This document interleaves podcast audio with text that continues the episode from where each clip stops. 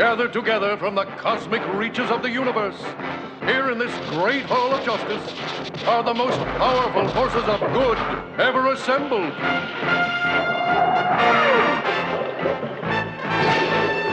Superman. Batman and Robin.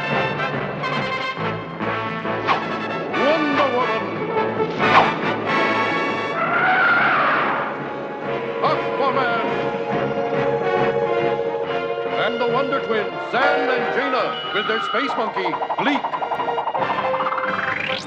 Dedicated to truth, justice, and peace for all mankind. Hey everybody, welcome to episode 103 of the Man of Screen podcast. I am your host, Mike Zummo, and in this episode I'm going to cover two more hours of the All New Super Friends Hour, Season 2, the 1977 season of what we look back on and call Super Friends. The main episodes covered will be The Water Beast and The Mind Maidens. However, this episode will probably be a little longer as three of the four shorts surrounding these two episodes will feature Superman. The only one that I believe that doesn't is the final one that I'm going to cover in hour two. So, especially the uh, first hour that I'll be covering, very heavy into Superman with uh, the Water Beast. Superman and Aquaman will be featured in the Attack of the Giant Squid, and Superman and Samurai will be featured in Volcano. And then in the second hour, not only the main story, but Superman will also be involved with Wonder Woman in an episode called The Collector. So, if you're a Superman fan, and I assume you are if you're listening to this podcast, plenty to like uh, coming up ahead in this episode. And there's more to like uh, right now as I'm going to head into feedback. I have some feedback from Dave McElveny. Dave will lead things off. I got a couple of uh, emails this week. Dave is writing in on Man of Screen episode 93. Dave writes, Greetings, Mike. Well, the Super Friends are continuing to deal with presumably well-intentioned people causing terrible trouble. And too hot to handle.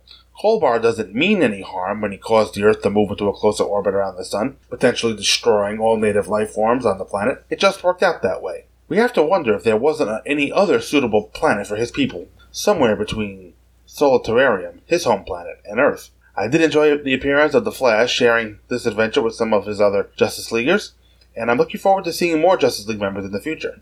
One other note, I have a feeling that Professor Von Know-a-Lot with that name must have uh, gotten beaten up a lot by other kids in uh, grade school. In androids, I just have to wonder if Dr. Rebos can make lifelike androids, including a duplicate of Superman, why would he use an android version of Wonder Dog to infiltrate and sabotage the Venus probe launch, rather than use an android version of Superman or one of the base personnel? Ah, well, what do I know? I'm not a writer. Live long and prosper, Dave. Alright, so uh, as always, thank you, Dave, for writing in. Yes, uh, the episode Too Hot to Handle does indeed uh, continue the theme of villains doing villainous things kind of by accident as they cause adverse side effects when they're trying to fix their own problems, kind of like uh, what uh, Kolbar is doing with Solitarium. And um, yes, I'm sure there were other suitable planets for this somewhere between Solitarium on Earth, but the show features Earth, so not much of an episode if uh, Kolbar doesn't come to Earth. But it does beg the question why they wouldn't search for an uninhabited planet to do this. I don't know, maybe they couldn't find one. You would think somebody on Solitarium, although the movie hadn't been made yet, would have invoked the famous line from Star Trek 2. Well, if it's that famous, I don't know. I know that movie backwards and forwards, so to me, any line in that film is famous, but never forget Carol Marcus saying, There can't be so much as a microbe or the show's off. You would think uh, the people of Solitarium would have rejected Earth just for uh, the fact that there was a population full of people on it. And as for Dave's comment on uh, Professor Von Know-a-Lot, he must have gotten uh, beaten up by a lot of uh, other kids in grade school, and honestly, probably high middle school and high school as well. I guess if anybody would know, it would be Dave, who was uh, a teacher for his uh, long career. Dave is retired now. I believe he was a. I know he was a math teacher, but I and I want to say high school, but I cannot be certain. I can't be certain that he was a math teacher. I can't be certain about what level he taught. I'm sure as soon as he hears this episode, Dave will uh, remind me. And that comment about Professor Von Noah kind of reminds me of a discussion uh, a few of us were having on Facebook. And this is something I've seen a lot. I spent more than a decade as a high school sports writer, so I've seen plenty of uh, out there names. I covered one football team where uh, kid's name was Thor. You know, it's a good thing he was a big kid, and he probably didn't get messed with a whole ton. But you know, I sometimes say this facetiously, and sometimes I think I actually believe it. What you name your child should go a long way into determining whether you get to keep said child. I mean, you're seeing all kinds of bizarre names out there, and some are very pretty, others are weird, and I'm not going to uh, name any examples because I don't, I don't want to single anybody out. But, you know, if you name a kid after your favorite geeky property, you know, parents might think it's cute, but you're not bearing in mind that the kid has to go through his life with that name, you know. You know what? I am going to throw somebody under the bus. Nicolas Cage. He named his son Kal-El. And I believe Jon Bogdanove, the uh, artist on Superman the Man of Steel in the 90s, did the same thing. You know, maybe that's not the best thing to name your child, being that the child actually has to grow up with that name. And anybody who knows the connection will probably make fun of him for it. But at least the one kid I knew with the uh, mythic name Thor, he was a big kid. So he was an offensive lineman on the football team, two-way starter. So I'm guessing a lot of people uh, didn't really mess with him. Big country boy Thor was. And as far as uh, Dave's comments go on the androids, point well taken, but I guess uh, using an android version of Wonder Dog is just funnier to uh, the kids watching the show. Sometimes you just gotta throw a bone to the show's format and know who the audience is. And entertaining the kiddies is, is clearly more important in these episodes than a logical plan. So, as always, thank you, Dave, for writing in. My next email comes from Brian Rosen. Brian is also writing out on episode uh, 93. So, Brian writes I've been listening to your Man of Screen podcast for a while now. Being a huge animation fan, and having literally grown up alongside the Super Friends, I am enjoying your coverage of these episodes. One thing I am curious about when Dr. Rebos is interrupted by the telephone operator, was that the police dispatch operator from Hong Kong Phooey? The voice actress must have been pulling double duty with the same character in mind. Keep 'em coming, Brian. I'll be honest, Brian, I really have no idea, and I'm not sure there's any way to. Well, let me see. Quick research uh, did not in- reveal who the telephone operator was voiced by, so there is no way to check to see if that is the uh, same dispatch operator from Hong Kong Phooey. Could be, I don't know. I'm sure a lot of these uh, voice actors and actresses bounce from job to job, so it's entirely possible, but I have no verification on that. And uh, as someone who uh, literally grew up alongside the Super Friends, you know, try to write in more often, Brian, and uh, let me know if uh, my coverage is bringing up any uh, any memories. Uh, personally, having been born in 1980, I don't have as much memory of these episodes as some of my old listeners that grew up with these shows did. I have I might have seen some of these episodes I may not have. Like I've mentioned before, there's only one for sure that I do remember. So thank you, Brian, for writing in. Uh, please feel free to keep writing in. And if you want to write in, remember the email address, manofscreen at gmail.com. So for right now, I'm going to take a quick break, play a podcast promo. Then I'm going to come back with The Water Beast. Hang around, folks. Stop and listen! Stop and listen to me! Listen! Listen! Listen to me! They're not human! Everyone! They're here already! November 4th, 1988. Earth is invaded by an alien alliance composed of several species, including the Dominators, the Khunds, the Thanagarians, and the Durlans. And they want our superheroes. Even though Australia has been decimated, the United Nations response is unequivocal. Drop dead. First Strike, the Invasion podcast, takes you back to that moment in time and covers the entire Invasion DC Comics crossover issue by issue, tie in by tie in. Join Bass and Siskoid at fireandwaterpodcast.com or on iTunes. First Strike, the Invasion Podcast, a proud member of the Fire and Water Podcast Network. Remember, Albert.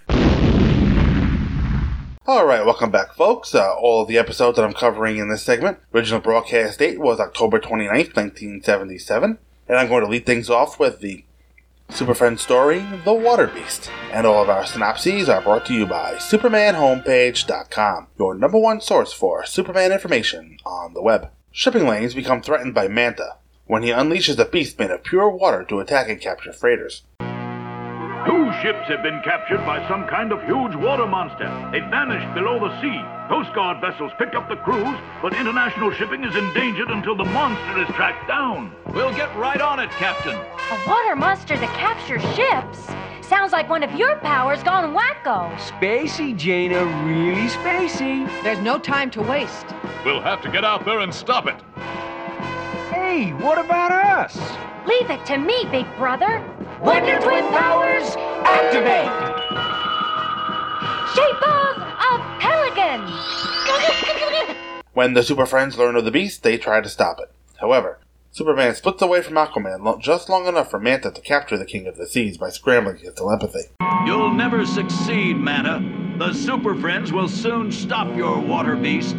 Don't bet on it, Aquaman. That special cage you're in will electronically duplicate your superpowers on computer tape, which I will transfer to my water beast, making him invincible. Nothing will stop him.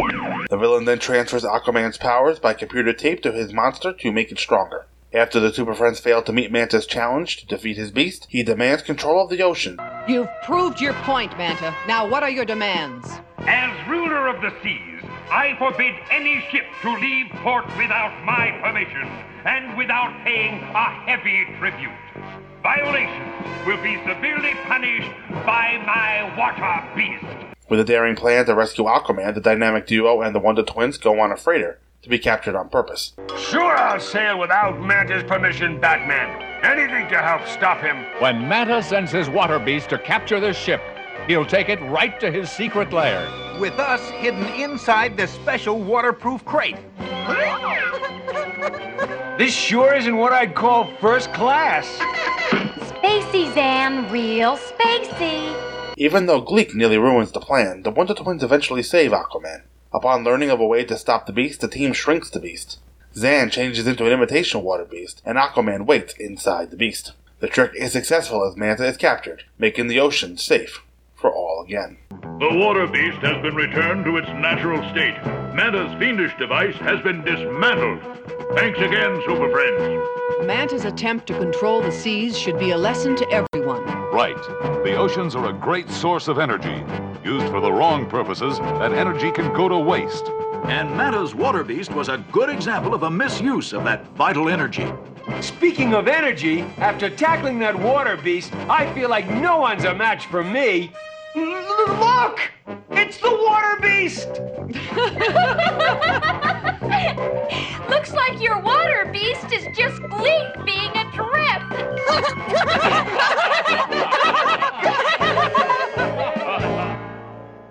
Okay, first and foremost, you heard me mention a villain, Manta.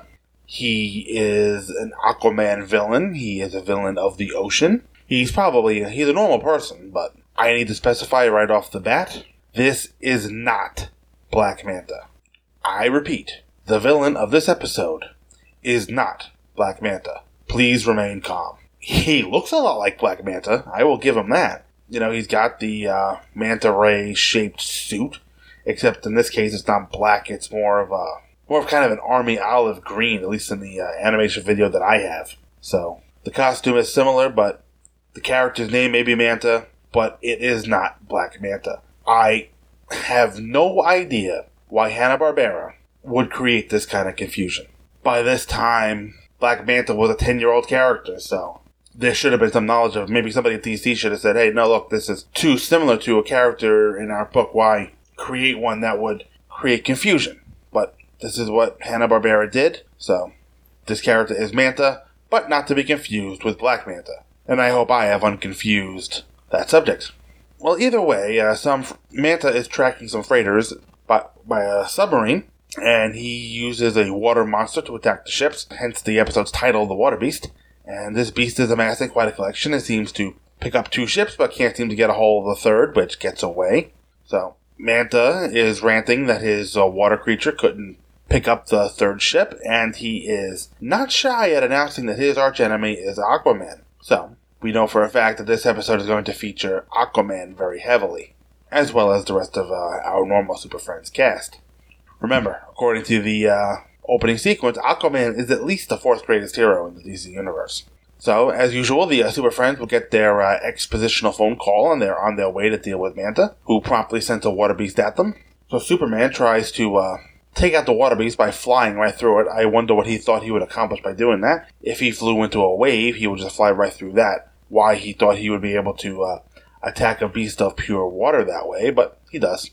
So, Superman decides to unleash some superpowers, and uh, he evaporates the water monster with some heat vision, at least for the moment. And uh, Aquaman, you know, the character that can swim, breathe underwater, and all that, and he can swim really fast at almost super speed. I don't quite understand why he needs a jet ski, but at least he's not on flying fish. So, Apparently, Manta Submarine has a way to jam Aquaman's telepathy, so that the Sea King may have to do something himself instead of relying on the sea life like he normally does. And when left to his own devices, Aquaman gets captured. Maybe the sea life is really the, wor- the world's fourth greatest superhero. Have we ever considered that? Because whenever Aquaman has to do something on his own, he usually botches it. So the water beast isn't very impressive. It's tall and blue and makes a lot of zombie-like sounds. It could, those of you who know, I am on the Fear of the Walking Dead cast, also on the uh, Two True Freaks network, and you know what this water beast sounds like? It's making a bunch of zombie sounds. So now, trapped in a tank like any other uh, captured fish would be, Aquaman takes the opportunity to talk some trash to Manta, who basically transfers Aquaman's powers to a water beast via his machine. You know, in this particular episode of my coverage, this weekend and, next this episode and the episode I'm covering in the next segment, there's a lot of putting powers and characters on videotape. Set tape and videotape, but it's a strange coincidence to say the least. So Manta now uh, throws down the gauntlet and is going to attack uh, some kind of Caribbean island. Uh, and I'm guessing that now that he has has some of Aquaman's powers, he can uh, control the sea life. And as soon as I wrote that note down, sure enough, there go the circles from the water beast's head. My question would be if I don't think this particular beast has a brain. I mean, is it alive? Or is it just being controlled by Manta's submarine? If the water beast doesn't have a quote unquote brain, how could he use telepathy? Telepathy comes from the brain. So, in order to save the day here, Jaina becomes a whale and Zan a waterspout. And I am not going, going to make any of the necessary jokes that come with the fact that Zaina turned into a whale and Zan turned into a waterspout emerging from her blowhole. No, I guess I am going to make that joke. Some would say I'm better than that. I would say no. But this does give, uh, so uh, Jaina blocks the attacking whales with her body and they kind of all bounce off, leaving Zan time to make an unnecessary crack about women drivers. If you wrote some of this dialogue today, the women's leagues would be all over the producers like a bad rash. And I did, you know, as soon as I saw Superman use his heat vision on the water beast and that not work very well, I figured eventually we would see Superman trying to freeze the water beast, and sure enough, here it is. And it just kind of crumbles and falls apart, and I'm pretty sure that's not doing the job. But we do have a tidal wave, and we get some nice uh, animations of the Super Friends saving the day. So, uh, suffering uh, some kind of defeat here, the uh, Super Friends tuck their capes between their legs and uh, go back to the Hall of Justice and ask for Manta's demands. Basically, he wants tribute from any ship that tries to sail the ocean, and he has some way of making sure that he gets that. So now Batman has an idea to trap Manta, and this basically involves him asking help from a ship captain who is all too happy to help. He's just going to let his ship get captured with the Wonder Twins and Batman and Robin aboard. So Batman and Robin and the Wonder Twins are going to get smuggled into Manta's cave, at least uh, that's the plan. They have no other way, way really to find uh, Manta's secret headquarters. And in order to avert suspicion, uh, Superman and Wonder Woman are doing some aerial acrobatics, and Superman actually has dialogue that says, We have to do this, so Manta knows that they're there doing that and not, you know, doing something useful like attempting to capture him. So there's not a lot uh, for Superman to do in this episode other than to do a handstand on the Invincible Jet. Now, when Batman and Robin prepare to deploy their Bat Boomerangs, uh, Gleeka tries to uh, deploy a banana but it starts a chain reaction that just causes a whole bunch of trouble and seems to get Batman and Robin netted. Wonderful monkey. But thank heavens for bat freeze gas and bad puns as Batman and Robin free themselves and take out two of Manta's men. So the Wonder Twins free Aquaman, but not before setting off an alarm that alerts Manta to their presence. And that gives Manta a chance to, uh, literally can them and send them to the bottom of the ocean. I kid you not. He wraps them up in a big metal cylinder and shoots them to the ocean floor. Which is good if you want to crush somebody, and that's exactly what Manta wants to do. I wonder if Aquaman would survive this. I would guess that he would. But the Wonder Twins would not, even though Jaina could transform herself into any kind of sea creature she wants, and Zan can uh, turn into some water, as long as they can touch each other to activate their powers. But the canister is being crushed by the water pressure, and it's nice to see Aquaman displaying his super strength as he tries to use his brute strength to keep the cylinder from collapsing on them. In many incarnations, especially modern incarnations, it's quite clear that Aquaman's strength could rival that of even Superman. And it's nice to see here that he is super, super, super strong because, and his super strength comes not from any, not from the sun or anything else, nor not from working out, just from the fact that to survive the intense water pressures at the bottom of the ocean, he has to be that strong. And he also has to have good telepathy so he can summon jellyfish to save the day.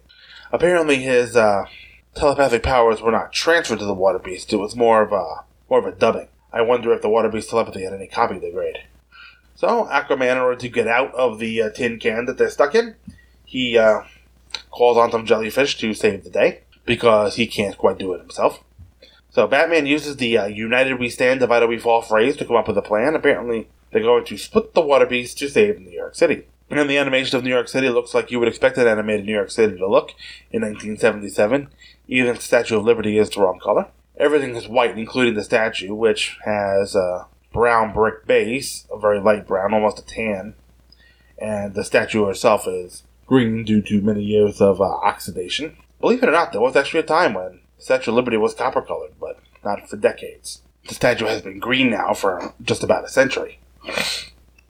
Now, it's kind of funny seeing the Beast throw that boat like a football, but it's part of the plan to break up the Beast. Smoke was used to keep Manta from seeing the Beast, and apparently the Batcopter was going to suck up the Water Beast and empty it into a bunch of different containers so that he can't reform. Very clever. Kind of reminds me of the uh, one story, uh, I believe it was Doomsday Wars. I mean, there's somebody out there could correct me if I'm wrong, where in order to defeat Doomsday, this was the third appearance of Doomsday after uh, Hunter Prey in the 90s, and in order to defeat Doomsday, Superman separated him between four teleportation units in the uh, Justice League Watchtower so that he could never reform because he was constantly split into four different places. Kind of the uh, same thing here. So now we are moving on to uh, phase three of the plan, which means the twins are going to activate their powers for the fourth time in 22 minutes. So now Jayna becomes a Condor and Zan a fake water beast. Finally, something useful, as Manta is actually tricked into believing that the fake water beast is his. But the jig is up, and Aquaman chases down Manta and captures him, while the Super Friends are doing something else. So, in the end, the Admiral says the water beast is returned to a natural state, which was what exactly? The moral of the story was don't misuse the energy from the sea. You get, you can get a lot. You can generate electricity through hydroelectric power. So don't underestimate that or mess with it or don't misuse it. The sea can give you a lot, so just don't misuse it and the code word from the decoder segments was cargo ship. I must say this was a pretty good episode. The action flowed well, and I was never not interested. Superman wasn't a focus in this episode, episode as it was more of an Aquaman story, but that's okay, as he gets both of the team up segments. Which reminds me, let's move on to one of those team up segments. And we're to go to Attack of the Giant Squid, which is basically what it says it is. Aquaman and Superman have to stop a giant squid from sinking a cruise ship, while keeping Dr. Pisces from creating a giant sea animals in the oceans. So Superman and Aquaman this time, and I love the title card with Aquaman on the seahorse. You don't see that in the episodes nearly enough as far as I'm concerned. So we have an underwater lab of Dr. Pisces, who is enlarging a squid to 20 times its size. And apparently the ink will enlarge sea life for some reason. That is not revealed at this point in the episode, but will be revealed shortly. This electrode device we've implanted will enlarge this squid to 20 times its size. And when we set him loose, the device will cause his ink to spread and enlarge all other marine life to enormous proportions. We're going too far, Dr. Pisces. Giant sea life could create havoc all over the world. Nonsense. My discovery will solve the world's food shortage. Dr. Pisces, you must call off the experiment. I will not hear of it.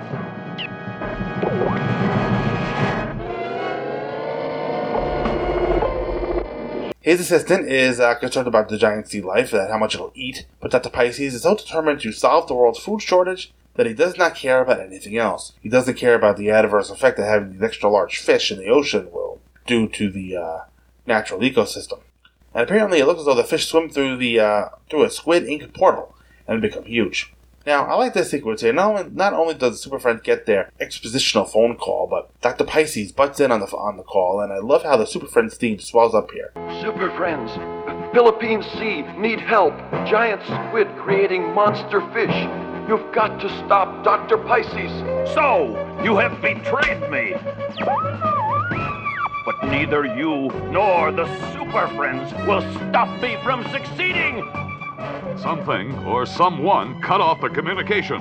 You and I better check it out, Superman. But it's weird placement as nothing heroic happens. Superman and Aquaman just decide they're going to go and uh, beat the bad guy. So Aquaman recruits Superman to help him, leaving Wonder Woman and Batman behind, and they're off to the races. And they're chasing giant tuna. Now, fully developed tuna are massive as it is. And I used to go fishing with my uncle when I was a kid off Sheepshead Bay in Brooklyn, and so we'd go out into the oceans on this uh, boat once in a while, and we'd go out mainly for bluefish, but once in a while there'd be some tuna and albacore mixed in there. You know, the tuna we were catching were, were baby, and they were larger than full size bluefish, which I don't know about two feet long, but uh, the Atlantic bluefin tuna could grow up to fifteen hundred pounds.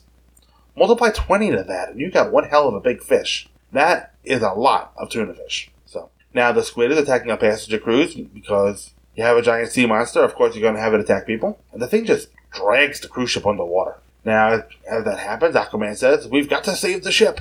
Good observation there. And uh, Superman can fly, yet in the animation, he's kicking his feet as he swims. For a man who can propel himself with his own power, kicking his feet doesn't seem necessary. Now, of course, Aquaman's telepathy does not work on the squid, and it's so big and strong that even Superman can't budge his tentacles. So Superman uh, gives up on the giant squid and decides to search for Dr. Pisces, who, when found, is completely unconcerned about the cruise ship. Soon the oceans will be full of gigantic sea life. Superman! Yes, Dr. Pisces, and you must stop your giant squid. It's pulled a cruise ship to the bottom. Unfortunate. But what are the lives of a few compared to the millions who will benefit? Help! Let me out! There's someone behind that door. The squid can be stopped with this, Superman. Attach this to the squid's electrode device, and it will return to normal size. Thanks. I've got no time to lose. I will not let Superman ruin my plans. Yeah, a few hundred him, a few hundred people are a small concern to the millions who will benefit from the increased uh, food supply due to the hundreds of thousands of boxes of cans of fish that are now going to be flooding the market because this guy made him huge. So now Dr. Pisces doesn't think ahead as he imprisons his assistant with uh, the device necessary to shrink the squid. So once Superman saves uh, Pisces' assistant, he takes the machine and gets prepared to shrink the squid. But, be- but before that, somehow Dr. Pisces has kryptonite, so he attacks Superman. So uh, Aquaman just summons a bunch of electric eels to help, and they do their job and cripple this up. Now Superman drills a hole through the reef and shrinks the squid. Then he's just going to bring the cruise ship back to the surface, where I'm guessing he just expects it to float around and nothing happens. It won't have to be cleaned or given a maintenance check or anything. Nope, all those customers are fine. They can just float away and continue their cruise vacation. I don't think so. Everybody's cabins are probably all full of water by now. So we end with a joke as Superman wonders who'd want to eat a hundred pound shrimp cocktail. I personally would not. And this short brings us back to the issues of villains who become villains because they want to solve a problem, and do so in the wrong way. Dr. Pisces wanted to solve world hunger. Nothing wrong with that. But what he didn't seem to calculate is that the bigger fish eat more, so by enlarging the fish, he would have starved them because they probably couldn't have been able to find enough sustenance. Alright, so now we'll move on to the Wonder Twins morality play Game of Chicken. Two boys decide to settle an argument by playing a game of chicken on speedboats at a waterfall. Twins save them before it's too late, and the boys learn that a game of chicken won't solve a problem. But before that, Batman and Robin will teach us bike safety. And as far as the episode goes, uh, we've got a bunch of guys fighting over a, over a spot in the car or something. I don't know. One guy has muscles, the other has a fro, looking very 70s, and they're going to play chicken to resolve whatever differences they seem to be having. Which you know, anyone who's watched the movie knows that playing chicken is not a good idea. So basically, what happens here? They end up nearly going over the side of a waterfall, and, and uh, Zan and Jaina set them straight as she turns into a giant walrus, which is amusing seeing a giant walrus sitting in the middle of the river. Now, this is when the kids realize they did something dumb, and this one guy is grounded from the water for a year. That's a just reward for trying to play chicken. Note to Gleek, don't use your tail as a fishing rod as the tail gets bitten. Again, not a great story. This is the one that's when teaching you a lesson. You know, you don't have to prove anything to other people. You know, just go about your business and do what you gotta do. No need to play chicken. And now we're gonna finish this segment up with Volcano. Superman and Samurai rescue a group of aliens and their spaceship from an active volcano. So we're going to start with Superman and Samurai dealing with a volcano, but Superman is going to show off a magic trick with scissor sorcery. And before any of these uh, fourth segments start, they show a Super Friend doing a magic trick, and then they show the trick explained. I don't know why they'd want to explain these illusions, but they do. Sometimes we just want to want them to uh, keep the mystery. Then here we go. We've got a UFO that's most likely going to crash to Earth, and it crashes right into a volcano. That cannot possibly upset anything in uh, any way, shape, form, or fashion. So here's the military informing the Super Friends that our Japanese su- and our Japanese superhero samurai who turns into a volcano and flies off to Hawaii with Superman. And I can already tell that Samurai is going to be a worthy addition to the team. As he's a Buddhist, he doesn't fight. What do I need a Buddhist that doesn't fight on us on an action show? Probably his attitude is probably there to uh, allay some of the issues at the times with parents groups who were expressing all kinds of frustration about violence on kids programming. So I'm guessing Samurai, a character that won't fight anybody, is a reaction to that. And these aliens trying to get away because they don't want Earth people to get that technology. Probably a good idea. I mean, we see what Earth people do with their own technology. You definitely don't want them getting it, getting their hands on any advanced uh, UFO technology. And Superman is trying to help them, but these aliens don't know that. They are going to defend themselves. They can't understand Superman's language. They don't know what he's saying. He's dressed in a funny suit.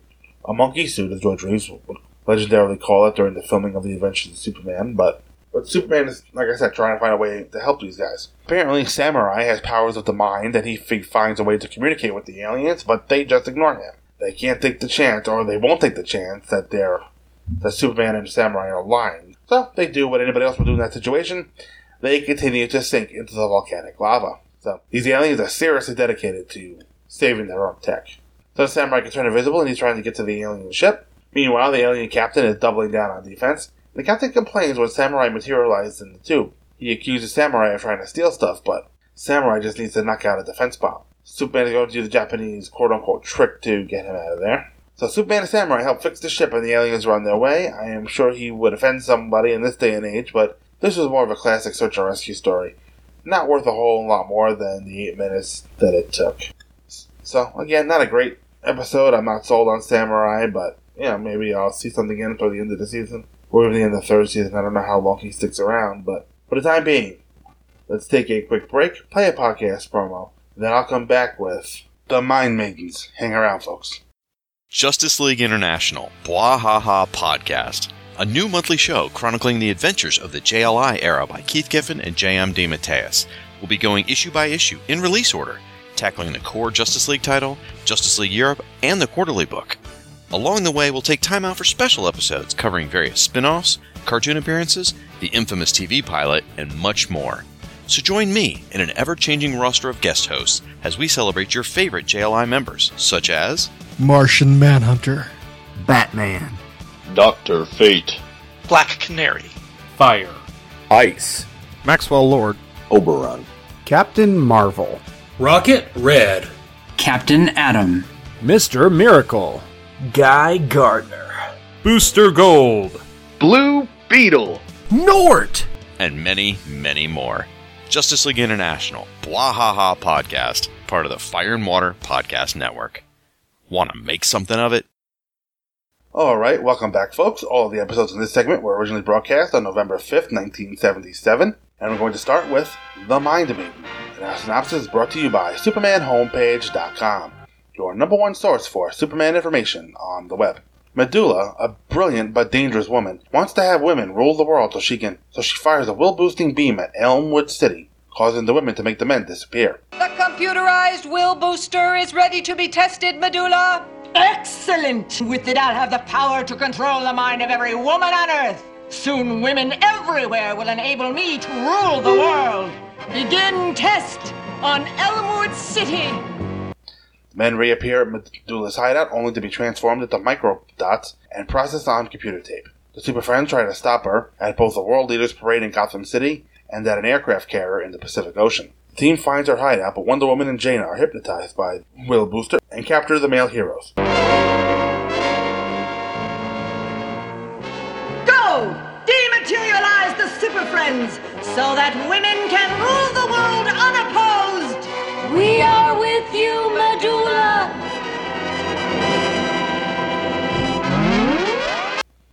All except for Superman, who makes a statue of himself to take his place. Superman gets into the hideout and saves the other male heroes. We have to figure out how to get Batman, Robin, Zan, and Aquaman off this computer tape. One mistake, and I can erase them forever. It's no use. This computer's too complex. I'll need help. Superman calling the Pentagon Computer Center, Washington, D.C. Superman, thank heavens! Those white-eyed women are taking over Washington. We can stop them if you can reprogram this computer to rematerialize the other Super Friends. Roger, I'm getting the signals. And, and that should do it, Superman. I hope so, for the sake of mankind.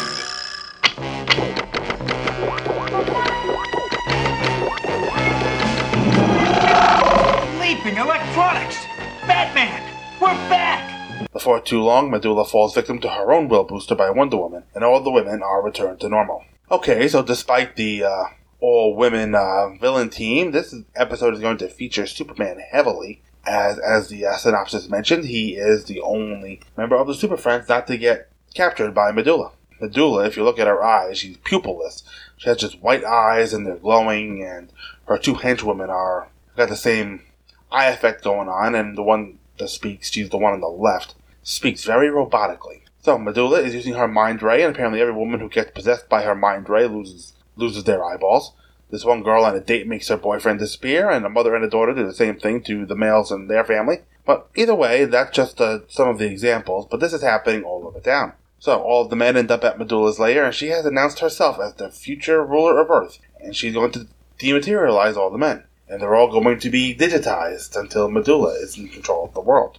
I mean, 1977, it was still, you know, pretty much a man's Earth. It still is at the moment, even though there are forces at work to change that going on right now, as the status quo is shaken up every day with, uh, you know, more groups trying to uh, pull themselves equal and do better for themselves. And I'm describing a lot of these women's and uh, minority movements very poorly, so I'm just going to stop there. And this story kind of reminds me of a story I recently read in uh, Batgirl and the Birds of Prey, uh, where this cult was making all the men in Gotham City sick with a virus. You know, kind of the same thing here, except this time the men are disappearing, so they're out of the way, so the women can take charge. It's not, but it's not painting the women in any better light because they're basically being controlled. In the aforementioned uh, Batgirl and the Birds of Prey story, just it was the virus that only attacked the men, and the women had to do a lot of the heavy lifting the story. Obviously, the Birds of Prey and Batgirl are all women. You know, heavily featured Lois Lane and Wonder Woman as well. But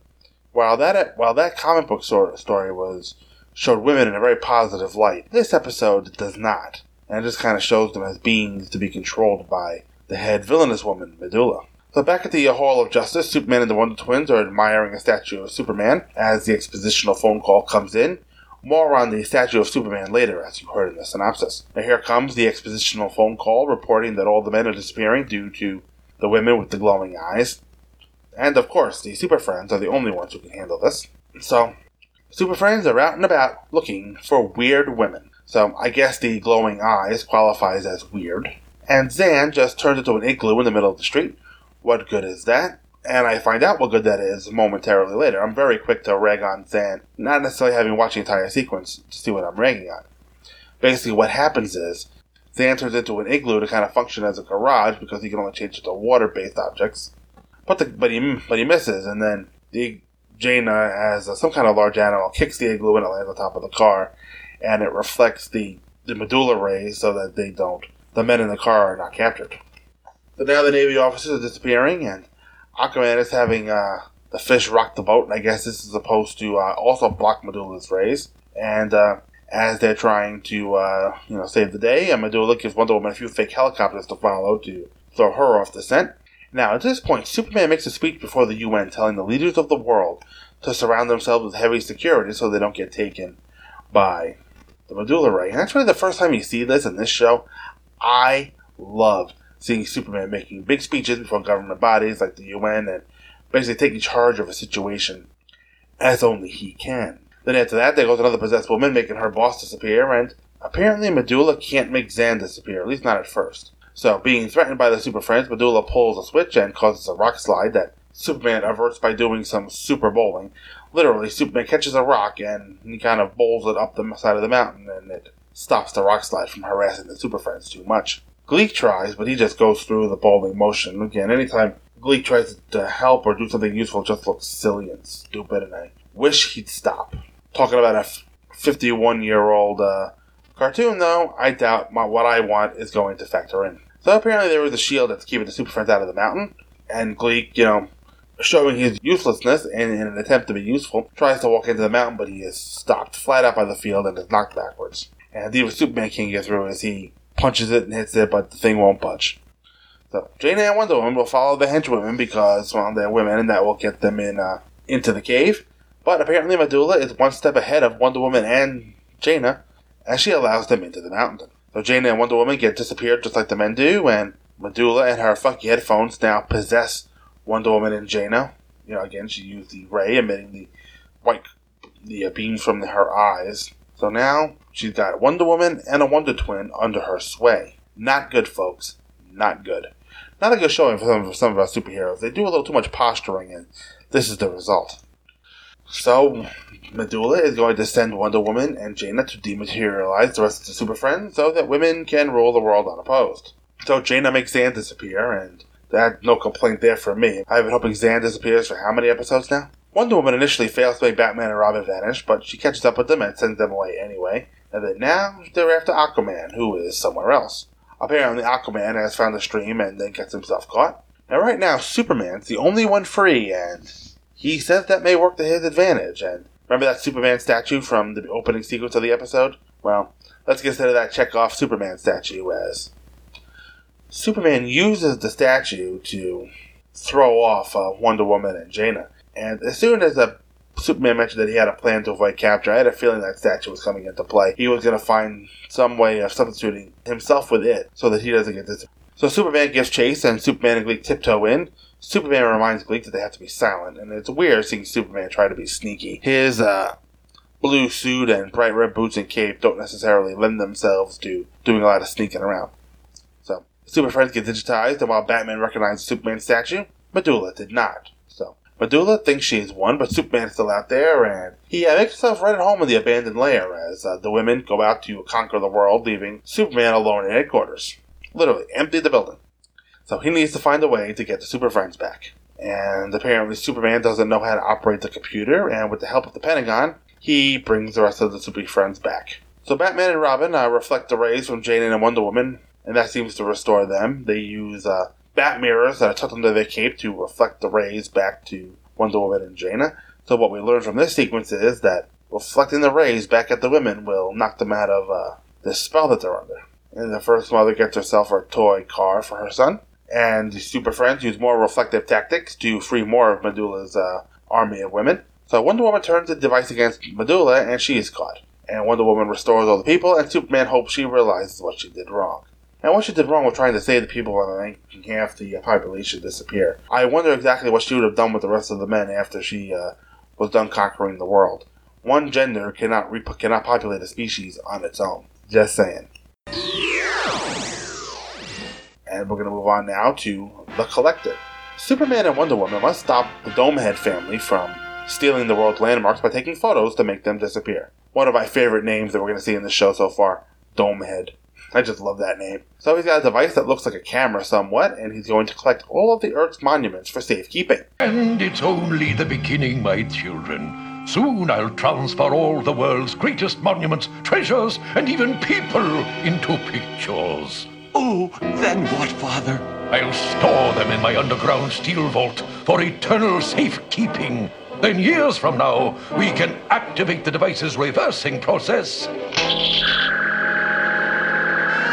and bring the objects back to normal. Mankind will honor the Domeheads for preserving their greatest possessions. And in a few years, I guess, when humanity learns how to take care of its crap, he'll bring them back. Nice guy. Apparently, this is a way for his family to earn some much needed prestige. So, we're going to count down, we're going to check off our landmarks here. There goes the Eiffel Tower, then the Roman Colosseum, Big Ben in London, Statue of Liberty in New York, and then the dome of the Capitol building in Washington, D.C. Not the entire Capitol building, mind you, just the domed portion. Now, I understand that that's probably new, but I'm not sure that's the view the developers had in mind. And now the Super Friends are getting calls from, a call from Clark Kent. No, not really, but if you look at this man in the blue suit on the screen, he looks like a middle aged Clark Kent with his black hair and glasses, as well as his red and blue tie. This just could be an aged up Silver Age model of Clark Kent. Sure, if you saw that image, you would agree with me. So he reports what we just saw, and apparently the Justice League computer knows who is behind the thefts. Superman just punches in a bunch of information, and Arthur Domehead comes out. You know, it's a shortcut for uh, an eight minute episode. So, they're off to Mount Rushmore next, and that's when they hear Superman and Wonder Woman, and they go and hide. Superman easily finds uh, the secret passageway and finds the pictures. And mind you, they're not actually at Mount Rushmore. Yeah, they were just going, saying they were going to Mount Rushmore. Right now, all of his action is taking place at the home of the Domehead of the Domehead family. So Superman easily finds the secret passageway and finds pictures of the various landmarks.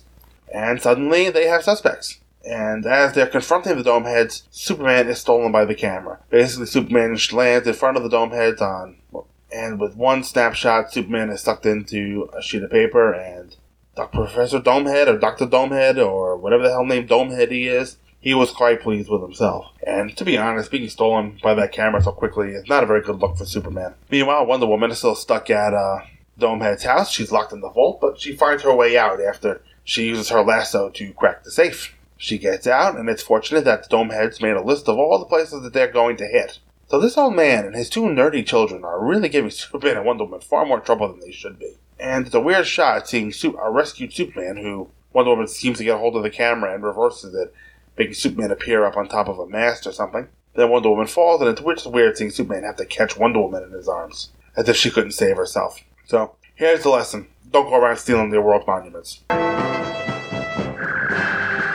That's the last of them, Superman. All of the world's monuments are back in place. I only hope the Domeheads realize that no one has the right to rob the world of its beautiful landmarks, no matter how noble the reasons. It's too bad the Domeheads didn't get into show business. They'd have had a great vanishing act. it will not get you the prestige you're looking for. It will most likely get you sent to jail.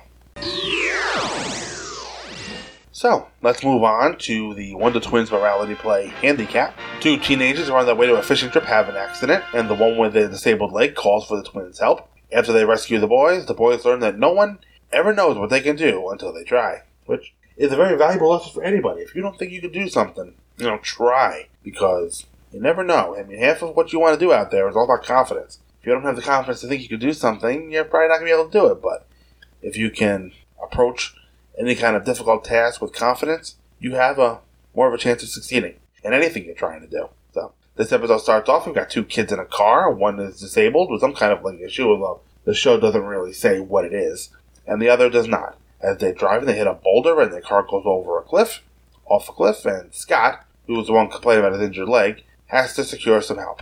I believe the originally uninjured driver was Ron. So he gets up and walks away, so I was kind of wondering what his injury was it seemed as though he had crutches at the beginning of the episode, or was even in a wheelchair. I don't remember.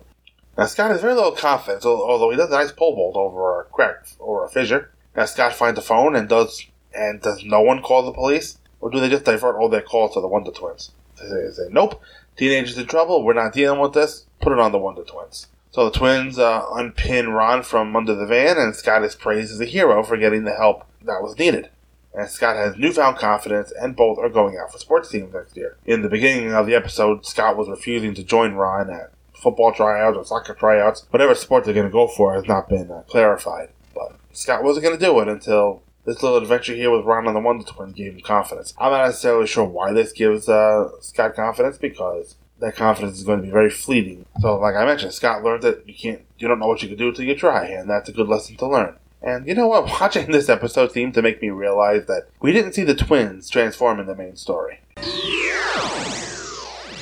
Anyway, moving on to Alaska Peril.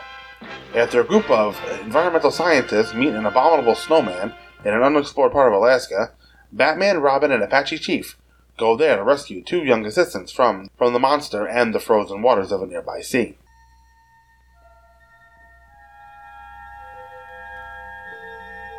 Alaska, the frozen frontier.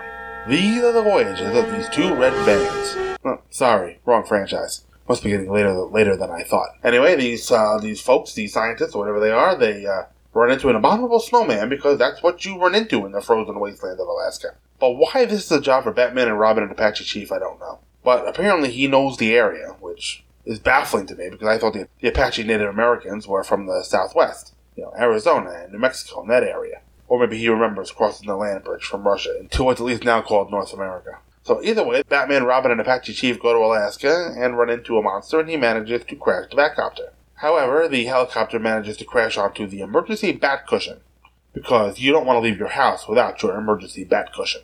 They catch up with the snow creature who's still carrying the van, and apparently the Apache Chief wrestles the creature, causing some waves and making the water turbulent. And the short ends with the Apache chief told everyone that the snow creature was merely protecting its environment. And then we get a health segment telling us that drinking and driving is bad. So that's kind of the end of that. Next time, I'm going to cover the main Super Friends episodes, Exploration Earth and The Lion Men, and whatever episodes beyond that that feature Superman. So, if you want to send in some feedback, feedback is always welcome. Manofscreen at gmail.com.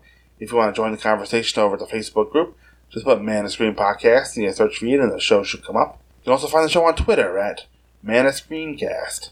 And the show is also on iTunes or Apple Podcasts or whatever it's called. So please don't hesitate to leave me a review over there. It'll help other people find the show. So, until next time, folks, have a good one. Take care. Bye. The Man of Screen podcast is produced by Mike Zummo, and all opinions expressed on the show are those of Mike Zummo and his guests and no one else. All music and sound clips used on the show are for review purposes only, and no copyright infringement is intended. All music and sound clips are copyright their original copyright owners. The Man of Screen is a member of the Two True Freaks Internet Radio Network and can be found at www.twotruefreaks.com. If you shop at Amazon.com, please consider using the link at twotruefreaks.com to shop there. If you do, the Two True Freaks get a little cut of what you buy, and it doesn't cost you anything extra. So you can shop as usual and help out the Two True Freaks at the same time. Email to this show can be sent to manofscreen at gmail.com. And you can also leave the show a review on iTunes. That will help others find the show. Thank you for listening to the Man of Screen podcast.